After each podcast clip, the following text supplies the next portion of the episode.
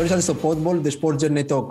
Είμαι ο Χρήστος Παπαδημητρίου, επαγγελματίας ποδοσφαιριστής και μαζί μου όπως πάντα είναι ο Μιχάλης Ψημίτης, αθλητικός blogger. Ακόμα ένα βραδινό επεισόδιο και για την ακρίβεια πιο βραδινό από την προηγούμενη φορά, μιας και η καλεσμένη μας σήμερα έχει επιβαρημένο πρόγραμμα. Φεύγουμε από το ποδόσφαιρο και τον Νικόλα Εγκλέζου και πάμε στο καράτε και την Ελένη Χατζηλιάδου, την κορυφαία αθλήτρια στη χώρα μας. Για πες μας, Μιχάλη, τι έχουμε σήμερα; Ελπίζω αρχικά, Χρήστο, να μην συνηθίσουμε αυτό το βραδινό. Δεν μου αρέσει και πολύ. Προτιμώ τα, τα πρωινά που κάνουμε τα Σαββατοκύριακα. Εντάξει, τον κόσμο που ακούει έτσι και αλλιώς το ίδιο είναι. Σήμερα έχουμε, όπως είπες, μαζί μας την Ελένη Χατζηλιάδου, κορυφαία αθλήτρια του καράτε. Πρώτη αθλήτρια, το, όχι μόνο από το καράτε, γενικά από τα αθλήματα που ονομάζονται μαχητικά. Και σίγουρα θα συζητήσουμε πράγματα πολύ διαφορετικά από ό,τι έχουμε συνηθίσει. Να τη βάλουμε σιγά σιγά στο παιχνίδι και θα μας τα πει αυτή πολύ καλύτερα. Γεια σου Ελένη, καλησπέρα. Καλησπέρα. Καλησπέρα, καλησπέρα. Καλώς όρισες και όλα στο επεισόδιο αυτό. Ευχαριστώ, ευχαριστώ πάρα πολύ για την πρόσκληση αυτή. Εμείς ευχαριστούμε. Δεν έχουμε την τύχη να έχουμε συχνά παγκόσμιους πρωταθλητές, έτσι, Χρήστο, εδώ πέρα στο, στο Podball. Για όλα υπάρχει πρώτη ε, φορά. Αυτή είναι η δικιά μας. Πάντως, ε, με γυναίκες νομίζω πάμε πολύ καλά. Είχαμε σημεοφόρο ε, στον χειμερινών Ολυμπιακών Αγώνων, παγκόσμια πρωταθλήτρια τώρα. Δεν πάει πιο, πιο πάνω. Θα πάει, θα πάει, να μην τα λέμε αυτά. Ελπίζουμε. Λοιπόν, Ελένη, πιάσουμε την καριέρα σου και την πορεία σου από την αρχή, γιατί είσαι στο Podball The Sport Journey Talk. Οπότε θα μιλήσουμε για το ταξίδι σου από τότε που ήσουν μικρή. Μεγάλωσες στην Κατερίνη, σε μια οικογένεια μέσα που όλοι κάνανε καράτε. Άρα ήταν λίγο δύσκολο εσύ να, να ξεφύγεις και να ήθελες, έτσι. Πραγματικά. Ε, όπως το είπες, ήταν πάρα πολύ δύσκολο να ξεφύγω. Ε, δεν θα μπορούσα να κάνω κάτι άλλο γιατί και η μητέρα μου ήταν πρωταθλήτρια, ο πατέρας μου, μετέπειτα έγινε προπονητής. Ε, οπότε τα πρώτα μου βήματα τα έκανα ουσιαστικά στον αγωνιστικό χώρο του καράτε.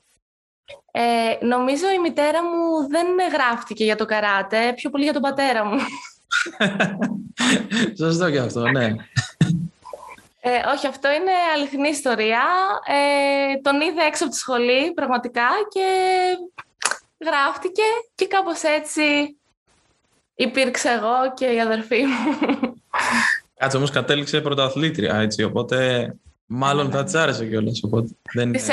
Την ενέπνευσε πάρα πολύ ο πατέρας μου, οπότε ναι, έγινε πρωταθλήτρια και μάλιστα όταν ήταν έγκυος σε μένα, ε, στο, στις πρώτες εβδομάδες, ε, είχε παίξει αγώνες, δεν είχε καταλάβει ακόμα ότι ήταν έγκυος και οπότε είχα πάρει ήδη την πρώτη μου εμπειρία από αγώνα, ήδη από την κοιλιά της μητέρας μου.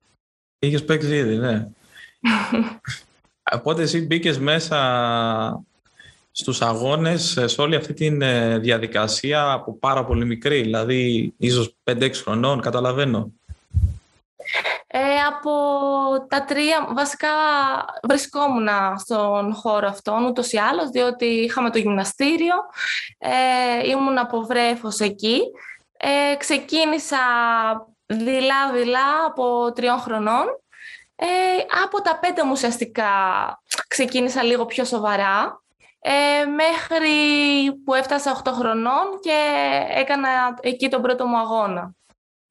OK. Okay. Οι ζώνες στο καράτε πώς πάνε; Στο, στο Taekwondo έχω μια εικόνα με τα χρώματα. Στο καράτε είναι αντίστοιχο. Ε, νομίζω έχουν κάποιες μικρές διαφορές. Ξεκινάει από άσπρη, κίτρινη, ε, πορτοκαλί, πράσινη, καφέ, μαύρη, μετά είναι τα ντάν. Ε, που βέβαια είναι σε πιο ψηλό επίπεδο, ε, αλλά αυτό είναι λίγο χώρια από το σπορ, σπορ καράτε των αγώνων. Αλλά καρατέκα και να μην έχεις περάσει αυτή τη διαδικασία δεν νοειται Ναι. Εσύ τώρα σε ποια ηλικία καταλαβαίνεις ότι όλο αυτό δεν είναι απλά επειδή σε βάλαν οι γονείς σου στο τρυπάκι αλλά το γουστάρεις και εσύ ίδια και θες να ακολουθήσεις πιο σοβαρά; Όταν έπαιξα τον πρώτο μου αγώνα, ε, εκεί συνειδητοποίησα ότι είναι αυτό για μένα. Ε, βέβαια, ξέφυγα λίγο, δοκίμασα και άλλα αθλήματα μετά, ακόμα και μετά από αυτό. Ε, μπάσκετ, handball, βόλεϊ, έκανα πάρα πολλά αθλήματα. Μπάσκετ ξεφύγω από αυτό, αλλά ε, η ικανοποίηση που με έδινε ο αγώνας και το πόσο καλή ένιωθα εγώ ε, την ώρα του αγώνα δεν, μπορούσε, δεν μπορούσα να κάνω διαφορετικά. Οπότε εκεί το συνειδητοποίησα και το συνέχισα. Και σε αυτή την ηλικία που έφταναν τα όνειρά σου; Γιατί ήσουν μικρή, ξεκίνησε πολύ μικρή το άθλημα αυτό. Εγώ, για παράδειγμα, θυμάμαι ότι στα 18 μου είπα ότι άμα είμαι τυχερός και ικανός, θα υπογράψω ένα επαγγελματικό συμβόλαιο. Αλλά στη δικιά σου περίπτωση είναι λίγο διαφορετικά, γιατί το άθλημά σου μέχρι να ενταχθεί και στους Ολυμπιακούς Αγώνες του 20 ήταν ερασιτεχνικό. Επομένως, γνώριζες ότι μετά τα 18 και πόσο μάλλον στη χώρα μας θα δυσκολευόσουν να βιοποριστεί από αυτό; Από πολύ μικρή είχα όνειρα. Από πολύ μικρή και σε αυτό οφείλονταν οι γονείς μου, πιο πολύ ο πατέρας μου, που μου μετέδιδε αυτά τα vibes και το ένιωθα πραγματικά και εγώ το εισέπρετα και φανταζόμουν τον εαυτό μου σαν να είμαι η καλύτερη σε όλο τον κόσμο. Ε, το είχα όνειρο από μικρή, το είχα πιστέψει. Ε, ωστόσο, στην πορεία δεν είναι ότι το είχα στο μυαλό μου συνέχεια και με πίεζε ο πατέρας μου ή κάτι τέτοιο. Είχα ένα στόχο, ε, είχα αιμονή, δηλαδή γινόμουν αιμονική με αυτό ε, έκανα τέλειωτες ώρες προπόνησης, αφοσιώθηκα πάρα πολύ σε αυτό το άθλημα, αλλά με μέτρο. Δηλαδή δεν ξέφευγα ποτέ το μέτρο. Ε, έζησα μια φυσιολογική ζωή ως παιδί, ως έφηβη ε, και δεν στερήθηκα από αυτή την άποψη κάποια ουσιώδη πράγματα. Μου δίνεις εξαιρετική πάσα γιατί είπες ότι προπονιώσουν ατελείωτες ώρες, έτσι. Οπότε να μας αναφερθεί λίγο στις θυσίες, γιατί πέρασα κι εγώ κάτι παρόμοιο, έκανα κι εγώ αρκετές θυσίες για να καταφέρω να αφιερώσω το χρόνο που να μενότανε στο άθλημά μου. Πες μας λίγο τις θυσίες ίσως που αναγκάστηκες να κάνεις. Ίσως έκανα. Ε, σίγουρα βέβαια. Ε, φυσικά. Πρωταθλητισμός και χωρίς θυσίες δεν υπάρχει, αλλά και σε ποια δουλειά, σε ποια καριέρα δεν υπάρχει. Ε, για να πετύχεις, όποια θέση και να είναι αυτή που ε, έχεις στο μυαλό σου, χρειάζονται θυσίες. Ε, και ναι, έκανα πάρα πολλές θυσίες. Μια ζωή θυμάμαι τον εαυτό μου ε, να κάνω θυσίες από το οτιδήποτε.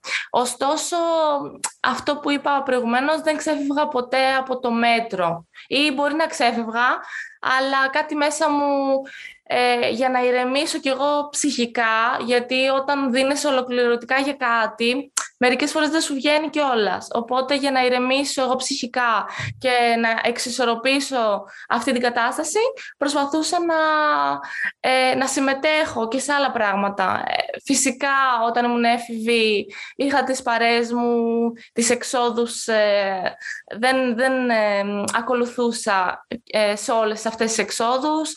Έχασα πάρα πολλές φιλίες, αλλά ουσιαστικά οι πραγματικοί φίλοι μένουν ακόμα και όταν εσύ δεν μπορείς να βρίσκεις εκεί παρόν ε, για ένα σκοπό. Στην εφηβική ηλικία αυτά, φυσικά τη φοιτητική μου ζωή που δεν την έζησα ποτέ και το έχω άχτη ακόμα, αλλά σε εισαγωγικά γιατί αυτό που κέρδισα, που κερδίζει κανείς μέσα από το μεγαλείο του πρωταθλητισμού, δεν συγκρίνεται τέλος πάντων καθόλου. Ε, βέβαια, οι πραγματικές θυσίες, για να τις δω ως θυσίες, γιατί προηγουμένως δεν τις έβλεπα με αυτόν τον τρόπο, ε, ξεκίνησαν ε, όταν αναγκάστηκα να μεταναστεύσω, να κάνω πολλές δουλειές. Ε, εκείνη ήταν η περίοδος που έκανα πολλές θυσίες από τη ζωή μου. Ουσιαστικά δεν ζούσα για ένα διάστημα. Αυτό ήταν το πιο επίπονο πράγμα. Πώς κατάφερες να ισορροπήσεις ε, το σχολείο με τον πρωταθλητισμό; Έβαζα πρόγραμμα. Ε, ήμουν πάρα πολύ καλή μαθήτρια, αλλά δεν κατάφερα ποτέ να είμαι άριστη, γιατί είμαι τελειομανής, ε, σαν τον πατέρα μου. Ε, δεν ξέρω αυτό άμα είναι κουσούρι τελικά ή όχι. Έβαζα πρόγραμμα, ε, έκανα τα μαθήματά μου, ε, αλλά όχι πάρα πολύ. Δεν δινόμουν 100% εκεί. Ε, τις ώρες που έκανα ε, καράτε, που έκανα προπόνηση, έδινα το 100% του εαυτού μου. Επικοδομητικό διάβασμα. Ε, ξέρεις, προσπαθούσα κι εγώ να σκεφτώ τι είναι καλύτερο και τι αποδίδει καλύτερα. Γιατί αυτό πήρα και από το πρωταθλητισμό. Τι αποδίδει καλύτερα, ποια είναι τα λάθη μου, τι λειτουργεί σε μένα, τι δεν λειτουργεί. Οπότε εκπαιδεύτηκα από μικρή ε, σε αυτή τη διαδικασία και μπορούσα να το εφαρμόσω και στη ζωή μου. Πράγμα πάρα πολύ καλό. Ε, το Σαββατοκύριακο έβγαινα βόλτα με τις φίλες μου, δεν στερήθηκα πολλά πράγματα. Βέβαια, ε, αν σκεφτώ εκείνη την περίοδο που οι φίλες μου έβγαιναν κάθε μέρα, ας πούμε, ε, το, στερήθηκα εν μέρη, αλλά όχι ολοκληρωτικά. Και από όλες αυτές τις διακρίσεις που έχεις καταφέρει ως σήμερα, ποια είναι αυτή που ξεχωρίζει; Εννοείται το παγκόσμιο πρωτάθλημα, το χρυσό, ε, το 2018 και για ποιο λόγο. Ε, το 2012 ε, είχα πάρει την πρώτη μου παγκόσμια διάκριση, ε, το χάλκινο μετάλλιο. Ε, ήμουνα 19 χρονών, ήταν η πρώτη φορά που αγωνιζόμουν σε επίπεδο παγκόσμιο γυναικών. Ήταν κάτι πάρα πολύ μεγάλο, όλοι με περνούσαν για insider. Ε, οπότε ήταν μια μεγάλη έκπληξη εκείνη η χρονιά. Και αυτό μου έδωσε το πείσμα και τη θέληση να φτάσω, το πίστεψα δηλαδή. Το 16 ήρθα στο Ασημένιο, έφτασα πάρα πολύ κοντά. Έχασα από τη Ιαπωνέζα που κέρδισα το 18. Και εκεί κατάλαβα ότι μπορώ να το κάνω. Όταν έφτασα τόσο κοντά, εκεί το συνειδητοποίησα ότι όχι, μπορείς να το κάνεις, γιατί ακόμα και με πολύ λίγη προπόνηση λόγω της δουλειάς που ήμουν στη Γερμανία, ακόμα με τόση πίεση, τόσες δυσκολίες, ήμουνα μόνη μου και αυτή είχε ολόκληρο team από πίσω της, ε, είπα μπορώ. Οπότε το 18 έδωσα ακόμα πιο πολλά, δεν δούλευα ουσιαστικά, αφιερώθηκα 100% εκεί ολοκληρωτικά και τα κατάφερα. Γι' αυτό μου έχει μείνει ε, πιο πολύ. Και όχι ως μετάλλιο. Ίσως αυτό που θα με ενδιαφέρε να σε ρωτήσω είναι επειδή δεν είχαμε κάποιον αθλητή που να έχει κάποιο έτσι, αντίστοιχο χρυσό μετάλλιο. Κερδίσει τον χρυσό μετάλλιο. Όλοι οι κόποι σου ανταμείβονται με αυτόν τον τρόπο. Πώς είναι οι επόμενες μέρες; Αχ, ε, πραγματικά δεν το έζησα όπως θα ήθελα να το νιώσω γιατί με είχαν τρελάνει δημοσιογράφοι. Ναι. Είχα ε, κάθε μέρα ραντεβού σε τηλεοπτικούς σταθμούς, σε ραδιοφωνικούς, site. Μια εβδομάδα ολόκληρη πήγε έτσι και δεν μπορούσα να καταλάβω, δεν συνειδητοποιούσα αυτό που είχε γίνει.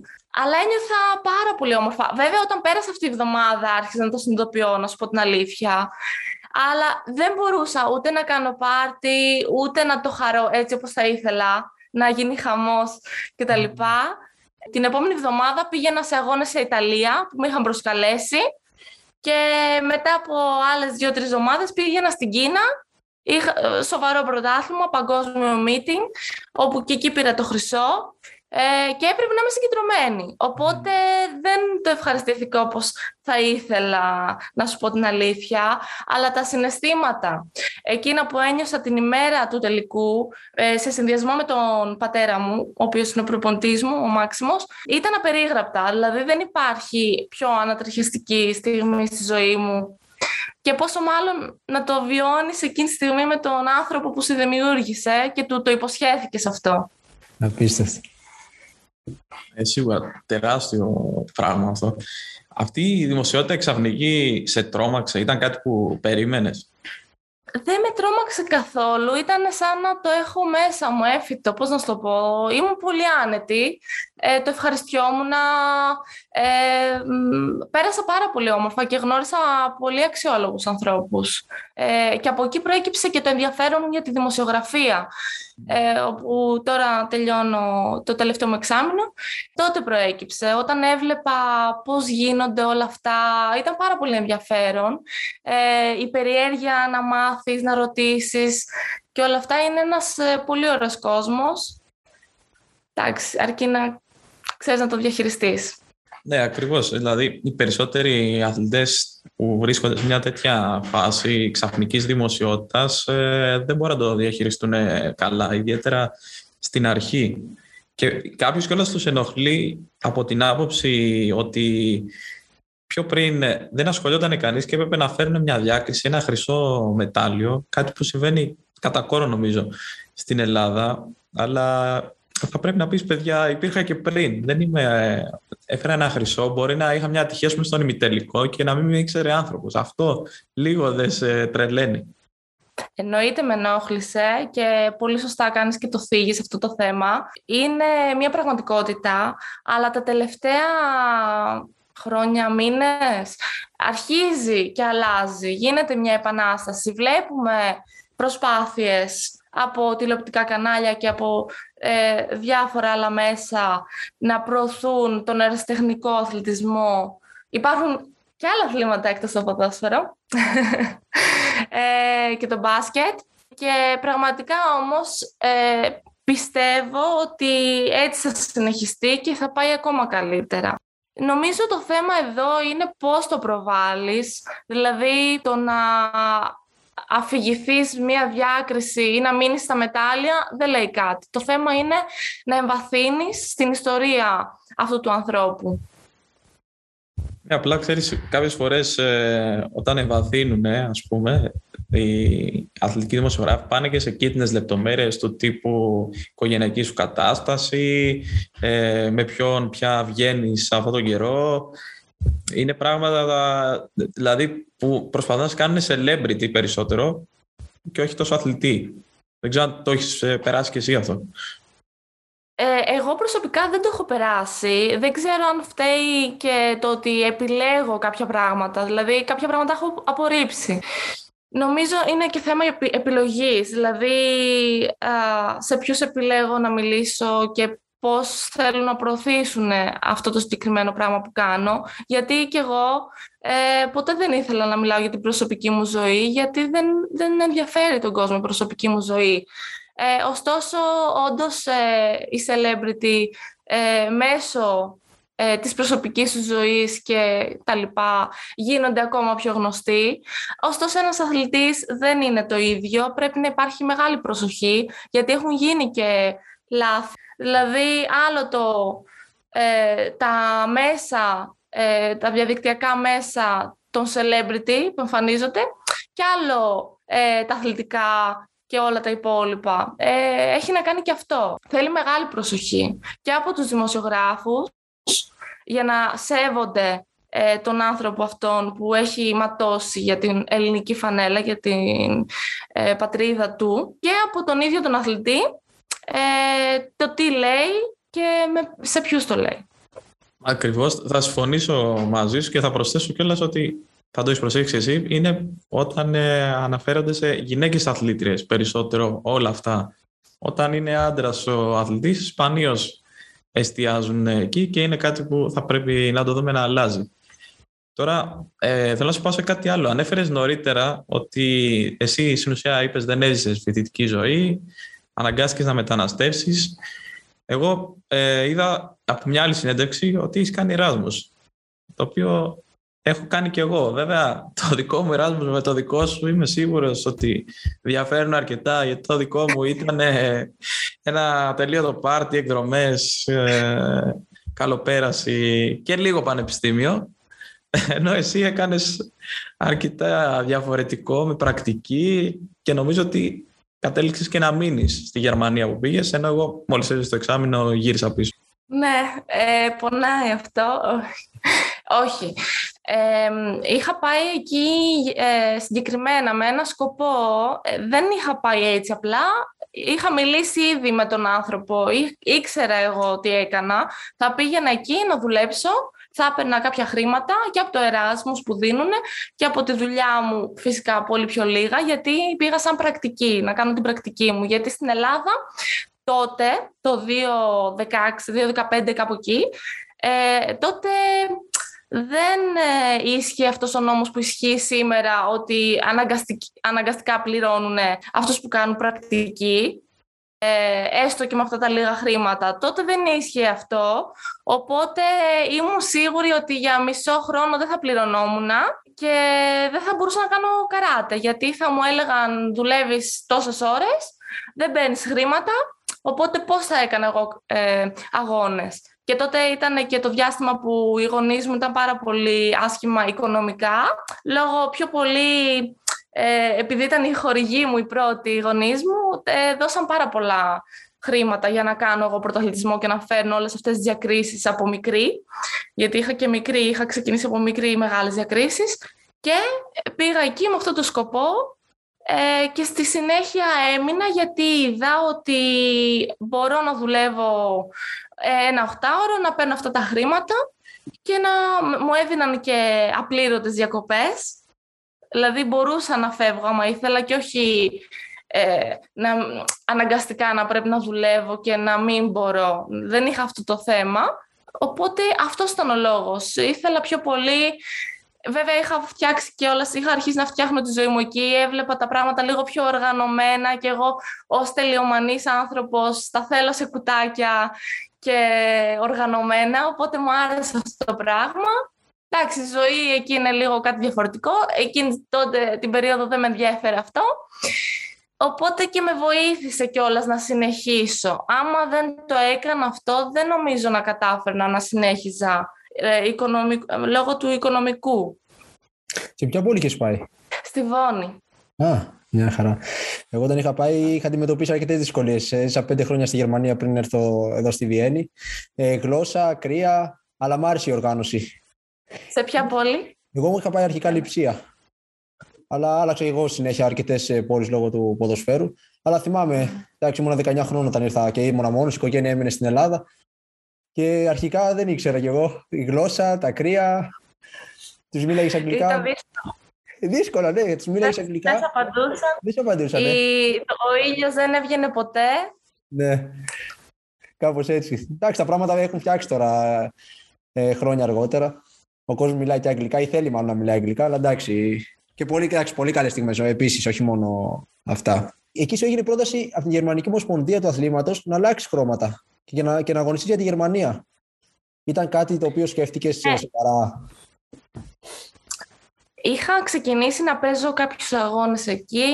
Είχα, ήμουν σε ένα σύλλογο Μπουσίντομπον ε, και πήγαινα σε αγώνες με, αυτή, με αυτό το σύλλογο που με στήριζε κιόλας. Και κάπως έτσι, ε, όταν πήρα και το ασημένιο μετάλλιο στο παγκόσμιο το 2016, ε, ενώ είχαν προηγηθεί κάποιες ε, συνομιλίες για αυτό το θέμα, το θέλαν πάρα πολύ να το προχωρήσουμε. Εγώ είχα πάρει ήδη τα πτυχία μου, τις γλώσσες, τα πολιτικά αυτά που έπρεπε να κάνω για να αλλάξω την ειδικότητα. Ο πατέρας μου επί 1,5 χρόνο μου έλεγε μην το κάνεις. Δεν, ε, δεν ήθελε καθόλου. Ναι, και Επίσης, εντάξει, εγώ αντιδρούσα λίγο, ξέρεις, από τα νεύρα μου, λέω, αφού οι Έλληνες δεν, δεν κάνουν κάτι, γιατί ας πούμε να μην το κάνω αυτό αφού κανένα δεν νοιάζεται, τότε πραγματικά, δηλαδή και δεν με ήξερε και κανένας, ε, ακόμα και με παγκόσμια μετάλλια.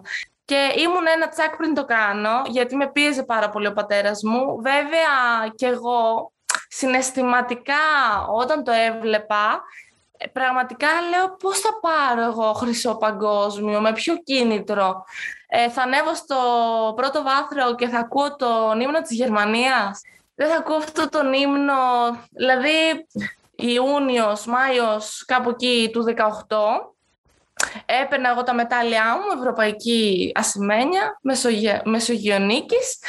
Ε, και μετά τους Μεσογειακούς ε, ο κύριος Καπράλος όντως επειδή του είπα και εγώ την ιστορία μου ε, τι κάνω, ότι είμαι στη Γερμανία, θέλουν να παίξω εκεί, έχω τόσα μετάλλια, στατιστικά αν το δούμε μπορώ έχω ελπίδες για Ολυμπιάδα και μου βρήκε τον πρώτο μου χορηγό, την Έρεν Ελλάς, ο κύριος Φέσας και ο κύριος Μουράτογλου στη Γαλλία. Και πραγματικά ε, την επόμενη μέρα πήγα και παρατήθηκα. Την επόμενη μέρα. Με το που... Και μου είχε πει, μην ε, κάνεις ακόμα κάτι. Εγώ δεν ξέρω, είχα τρελαθεί. Και δεν ξέρω αν το ξέρει και αυτό ακόμα. Ε, δεν ήταν σίγουρο, δεν είχαμε κλείσει καμία συμφωνία με το που μου είπε ότι βρέθηκε χορηγός, αλλά δεν είχε γίνει καμία έτσι, συνομιλία για 100% να είμαι σίγουρη, κανένα συμβόλαιο δεν υπογράφηκε. Την επόμενη μέρα παρετήθηκα. Μάζεψα τα πράγματά μου και έφυγα. Γύρισα πίσω.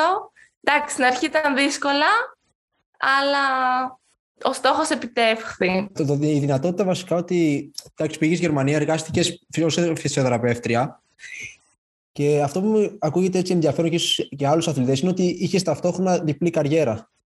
Ένα πράγμα που δεν το κάνουν πολλοί αθλητές. Και με ενδιαφέρει εμένα ιδιαίτερος γιατί ε, είμαι σε έναν οργανισμό στην Αμερική που λέγεται Athletes All ως transition coach, το οποίο είναι κάτι που στην Ελλάδα δεν έχει έρθει τόσο ακόμα. Δηλαδή, βοηθάμε αθλητές να έχουν μια ομαλή μετάβαση στη ζωή μετά τον πρωταθλητισμό.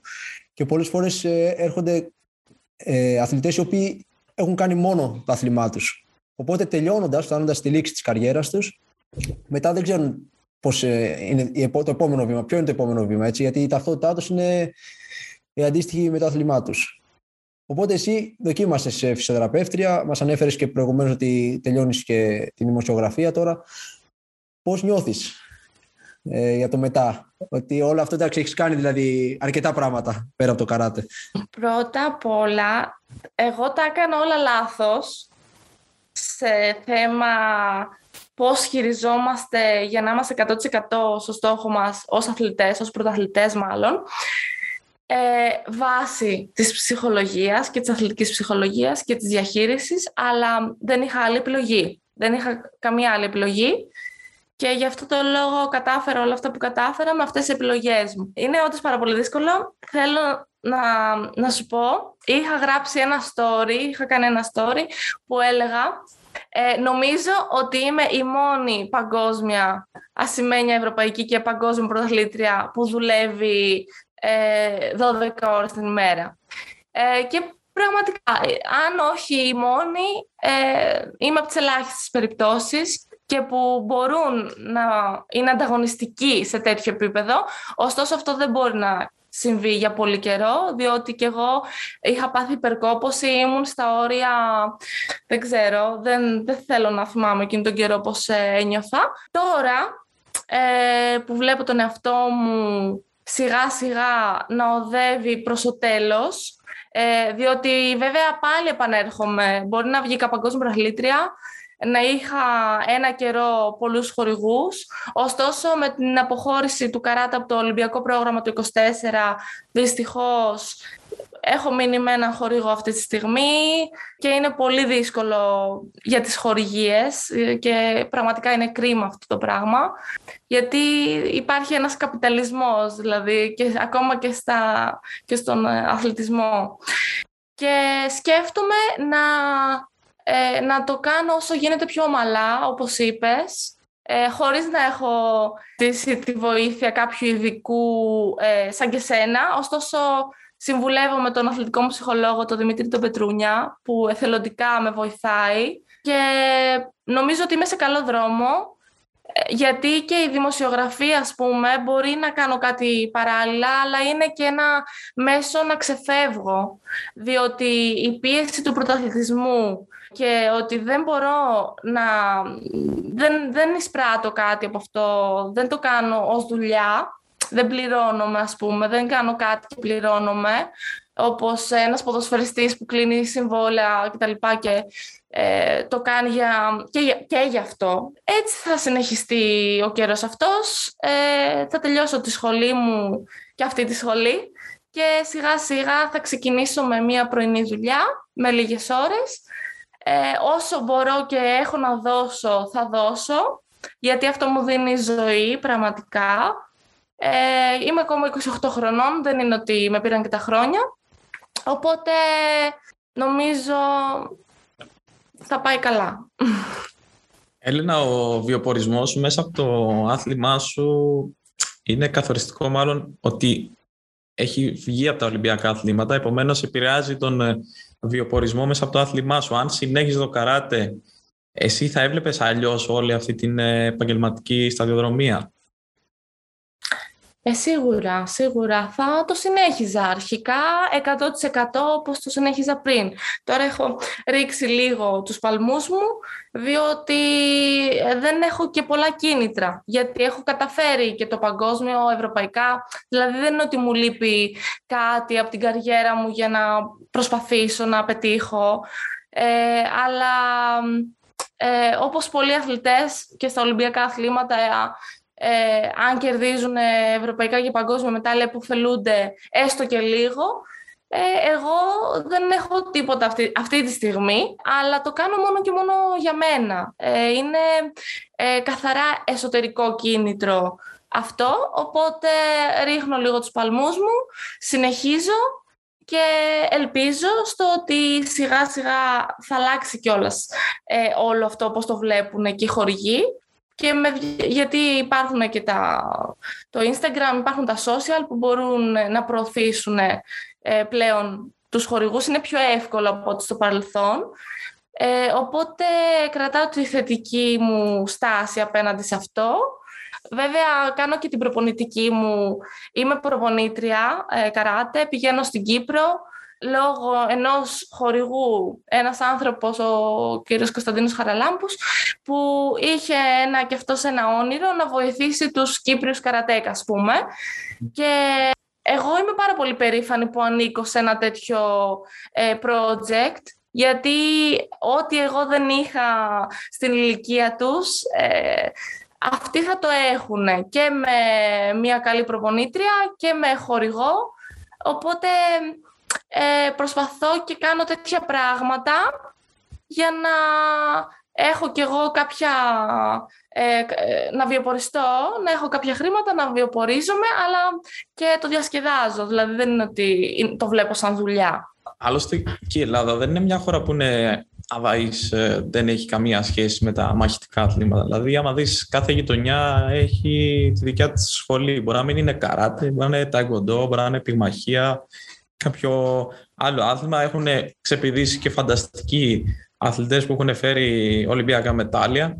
Ο Αλέξανδρος Νικολαίδης μου έρχεται πρόχειρα, ο Μιχάλης Μουρούτσος στο Τάικοντό, ο Μιχάλης Ζαμπίδης φυσικά στο kickboxing.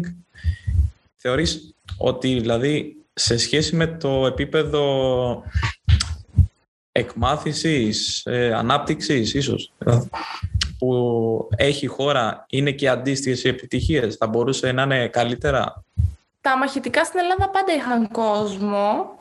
Πάρα πολύ κόσμο θα έλεγα ε, και το καράτε είναι πολύ δημοφιλές άθλημα άσχετα άμα είναι στα μέσα ή στην τηλεόραση ε, και όλα αυτά ε, ωστόσο έχουμε κόσμο, έχει κόσμο και τα μαχητικά και το καράτε ειδικότερα.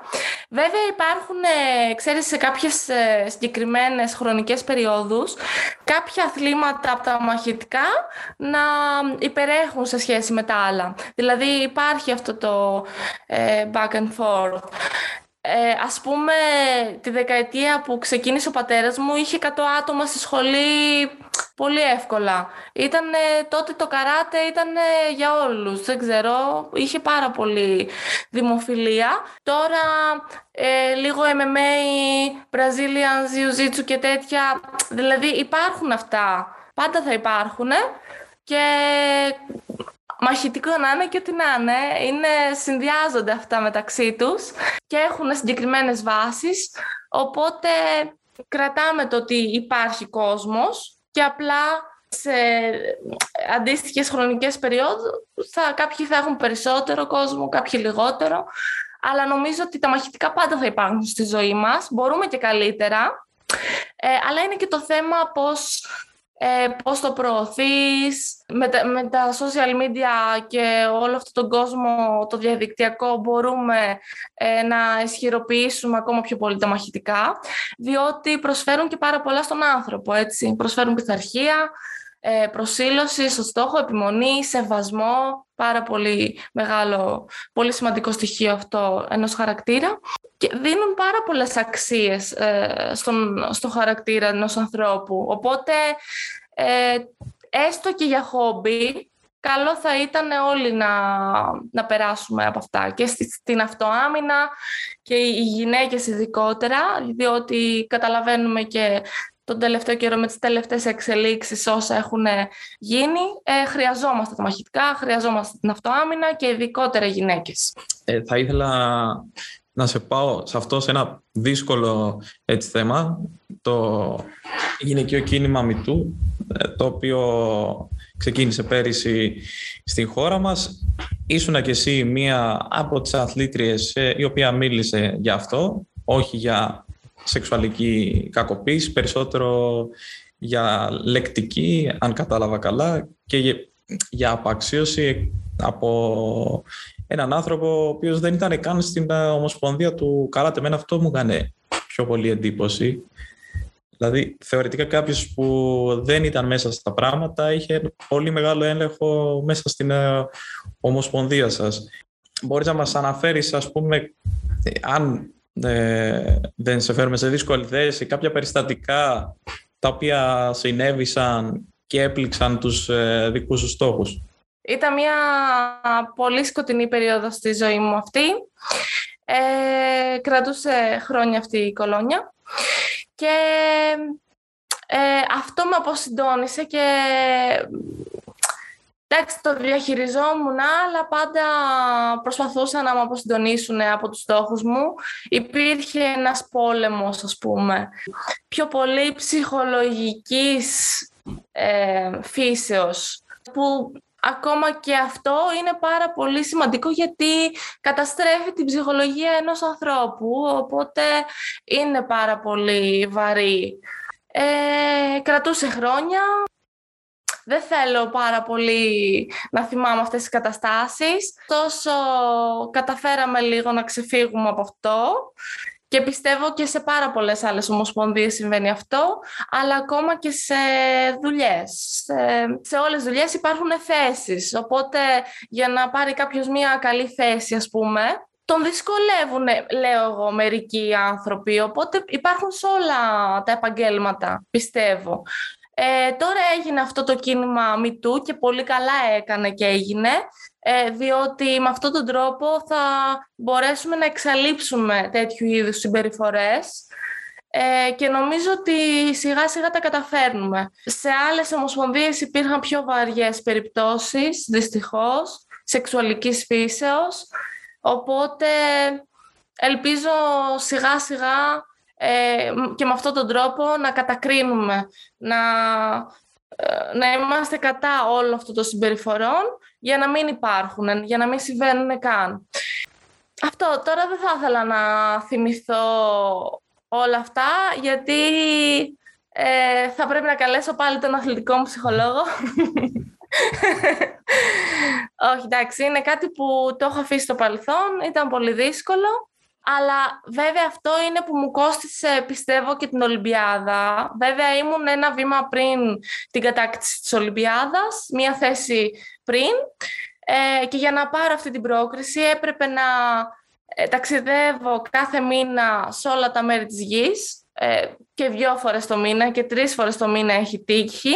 Από Τόκιο που είχα ε, τύχει πάνω στον τυφώνα, το φωνικό εκείνο τυφώνα του 19 ε, στην ε, Χιλή, μετά στη Μόσχα και όλα αυτά μέσα σε ένα μήνα.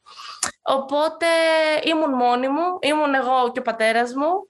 Ήμασταν ε, εμείς οι δύο εναντίον τιτάνων. Ε, δεν υπήρχε κάποια στήριξη, πόσο μάλλον το αντίθετο όπως είπα πριν. Ε, ναι, αυτό ήθελα να σε ρωτήσω. δεν υπήρχε οικονομική στήριξη ή κάποιοι εμποδίσαν την ε, παρουσία στην Ολυμπιάδα, γιατί το έχουμε ακούσει και αυτό από άλλους αθλητές και αθλήτριες. Ότι οι λίστες ας πούμε που βγαίνουν, βγαίνουν με πολύ περίεργους τρόπους και αν εσύ βρίσκεσαι σε κόντρα με νομοσπονδία, είσαι χαμένος από χέρι.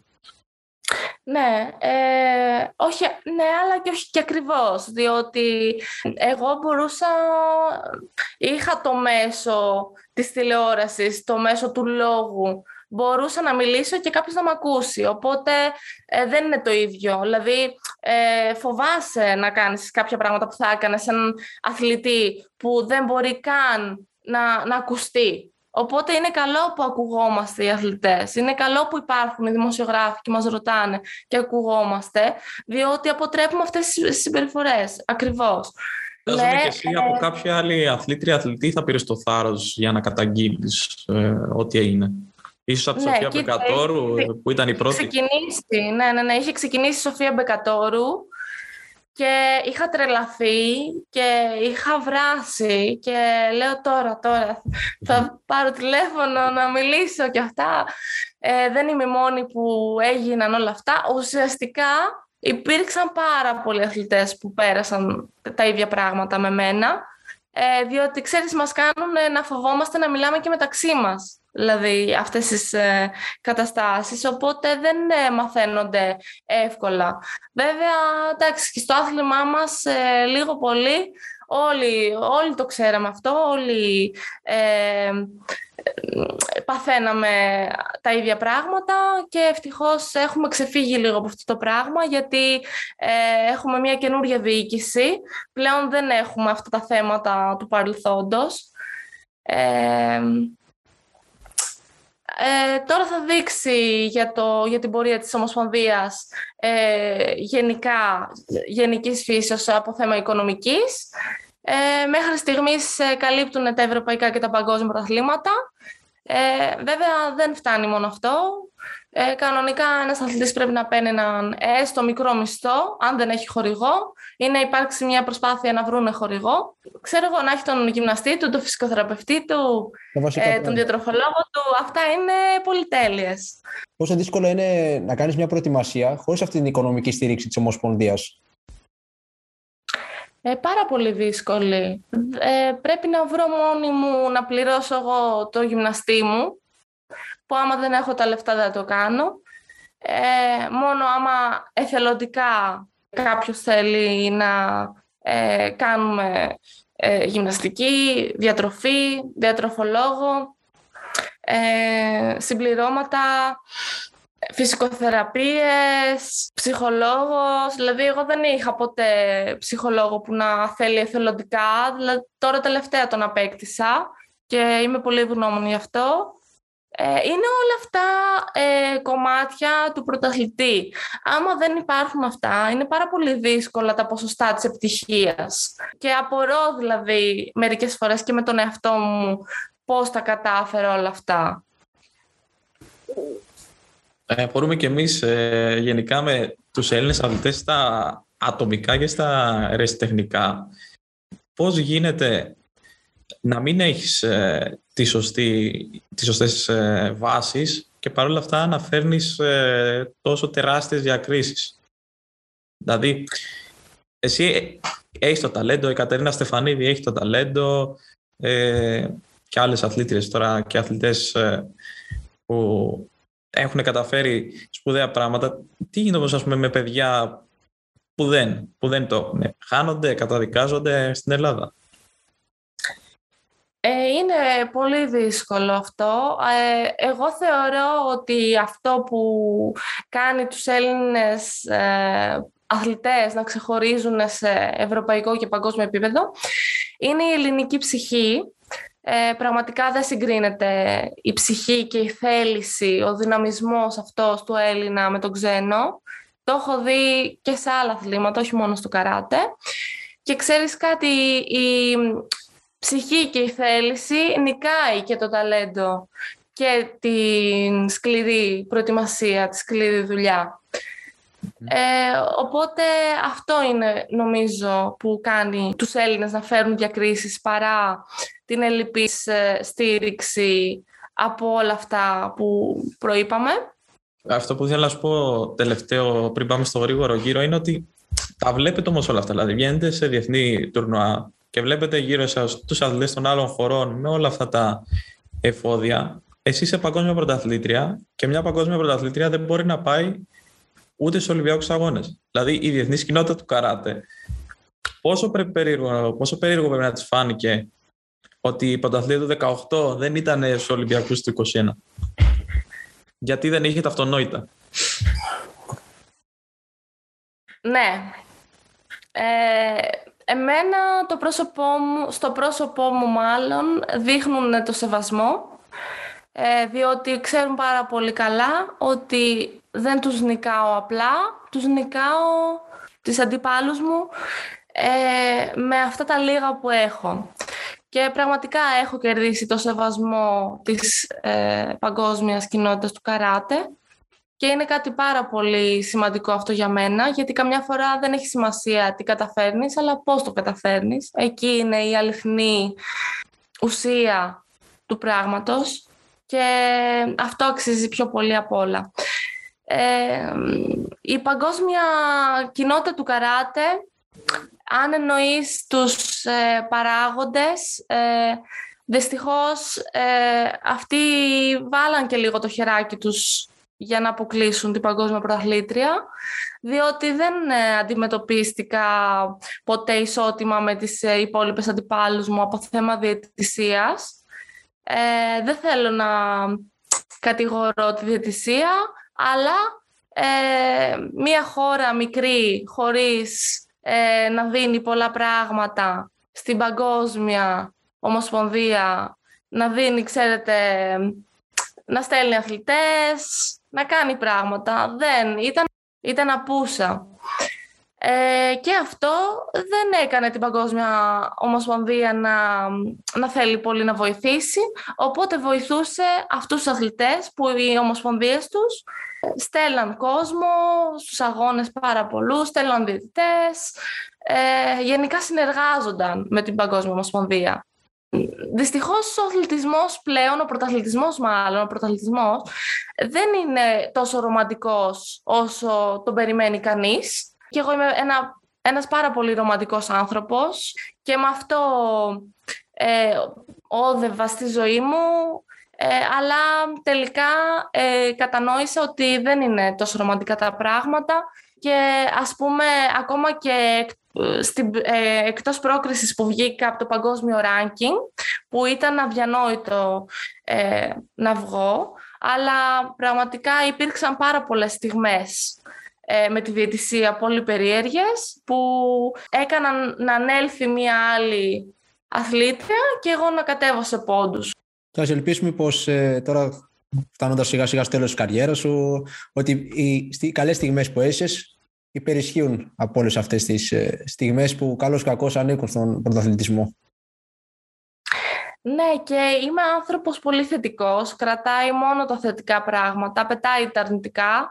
Οπότε αυτό κάνω. Κρατάω τα θετικά, όλα αυτά τα θετικά που πήρα, που κατέκτησα, που έζησα και που θα συνεχίσω να ζω με διαφορετικό ρόλο. Το ρόλο της προπονήτριας, του μέντορα. Έχω πολλά μέσα μου να δώσω σε νέους αθλητές και εύχομαι ο Θεός να με ευλογήσει, να με αξιώσει, να, να στηρίξω αυτά τα παιδιά ε, με όποιο τρόπο μπορώ. Ε, ό,τι, ό,τι θα περάσει από το χέρι μου θα το κάνω. Σε ευχόμαστε να το επιτύχεις αυτό, αυτό το στόχο σου. Είσαι έτοιμη για το γρήγορο, για το γρήγορο γύρο ερωτήσεων; Πάμε. Πάμε. Μια, έχεις, ε, μπορεί να απαντήσεις τις, τις ερωτήσεις μας είτε με μια λέξη είτε με μια πρόταση. Οκ. Λοιπόν, τι σημαίνει το καράτε για σένα; Η ζωή μου όλη. Ποια είναι η μεγαλύτερη δυσκολία που ξεπέρασες μέχρι σήμερα για να πετύχεις; Ξεκάθαρα ε, ο καιρός που ήμουν στη Γερμανία σε συνδυασμό με τα προβλήματα της Ομοσπονδίας. Και αν δεν έχεις επιλέξει καράτε, ποιο θα ήταν το άθλημα αυτό; Πάλι το καράτε. Εάν δεν Άντε το τέννις. Το τέννις, το τέννις. Το τέννις. Ατομικό αγώνισμα πάλι. Okay. Ατομικό, ατομικό χαρακτήρας δεν αλλάζει. Τέλεια. Ε, ποιο είναι το πρότυπό σου από το χώρο του αθλητισμού, είτε είναι από το καράτε ή από κάποιο άλλο άθλημα; Ε, Mike Tyson. Πυγμαχία, κοντά. OK. Okay. Ε, και την τελευταία μας έπιασες λίγο αδιάβαστους γιατί θα σε ρώταγα αν θα έβλεπες τον εαυτό σου σαν προπονήτρια προετοιμάζοντας τις επόμενες Ελένες αλλά μας έχεις απαντήσει ήδη ότι ναι, ότι είσαι ήδη. Ναι, ναι, ναι. Είμαι, κάνω ήδη τα πρώτα, τα πρώτα μου βήματα σε αυτό το χώρο, ναι. Και κάπως έτσι ολοκληρώνουμε με την Ελένη Χατζηλιάδου. σίγουρα πολύ ενδιαφέρουσα συνέντευξη. Χρήστο, μία από τις καλύτερες, αν όχι καλύτερη και δεν το λέω για να το πω. Νομίζω ότι ήταν. και εγώ πέρασα πάρα πολύ ωραία μαζί σας και εύχομαι να συνεχίσετε έτσι και να εκτοξευθείτε. Άλλωστε δεν υπάρχουν και πολλά pod ε, στην Ελλάδα, οπότε πιστεύω θα πάτε τέλεια. Τέλεια, σε ευχαριστούμε και ξανά που αφιέρωσε το χρόνο σου και μάθαμε κιόλας πολλά πράγματα από το ταξίδι σου. Καλή συνέχεια. Το Podboard The Sport Journey Talk είναι ένα project από το team του Ραμπόνα και τον ποδοσφαιριστή Χρήστο Παπαδημητρίου. Μπορείτε να ακούτε και να ακολουθείτε την εκπομπή μας στο Spotify και το Apple Podcasts. Ακόμη μπορείτε να μας στέλνετε μηνύματα στις σελίδες των Ραμπόνα και Podboard σε Facebook και LinkedIn.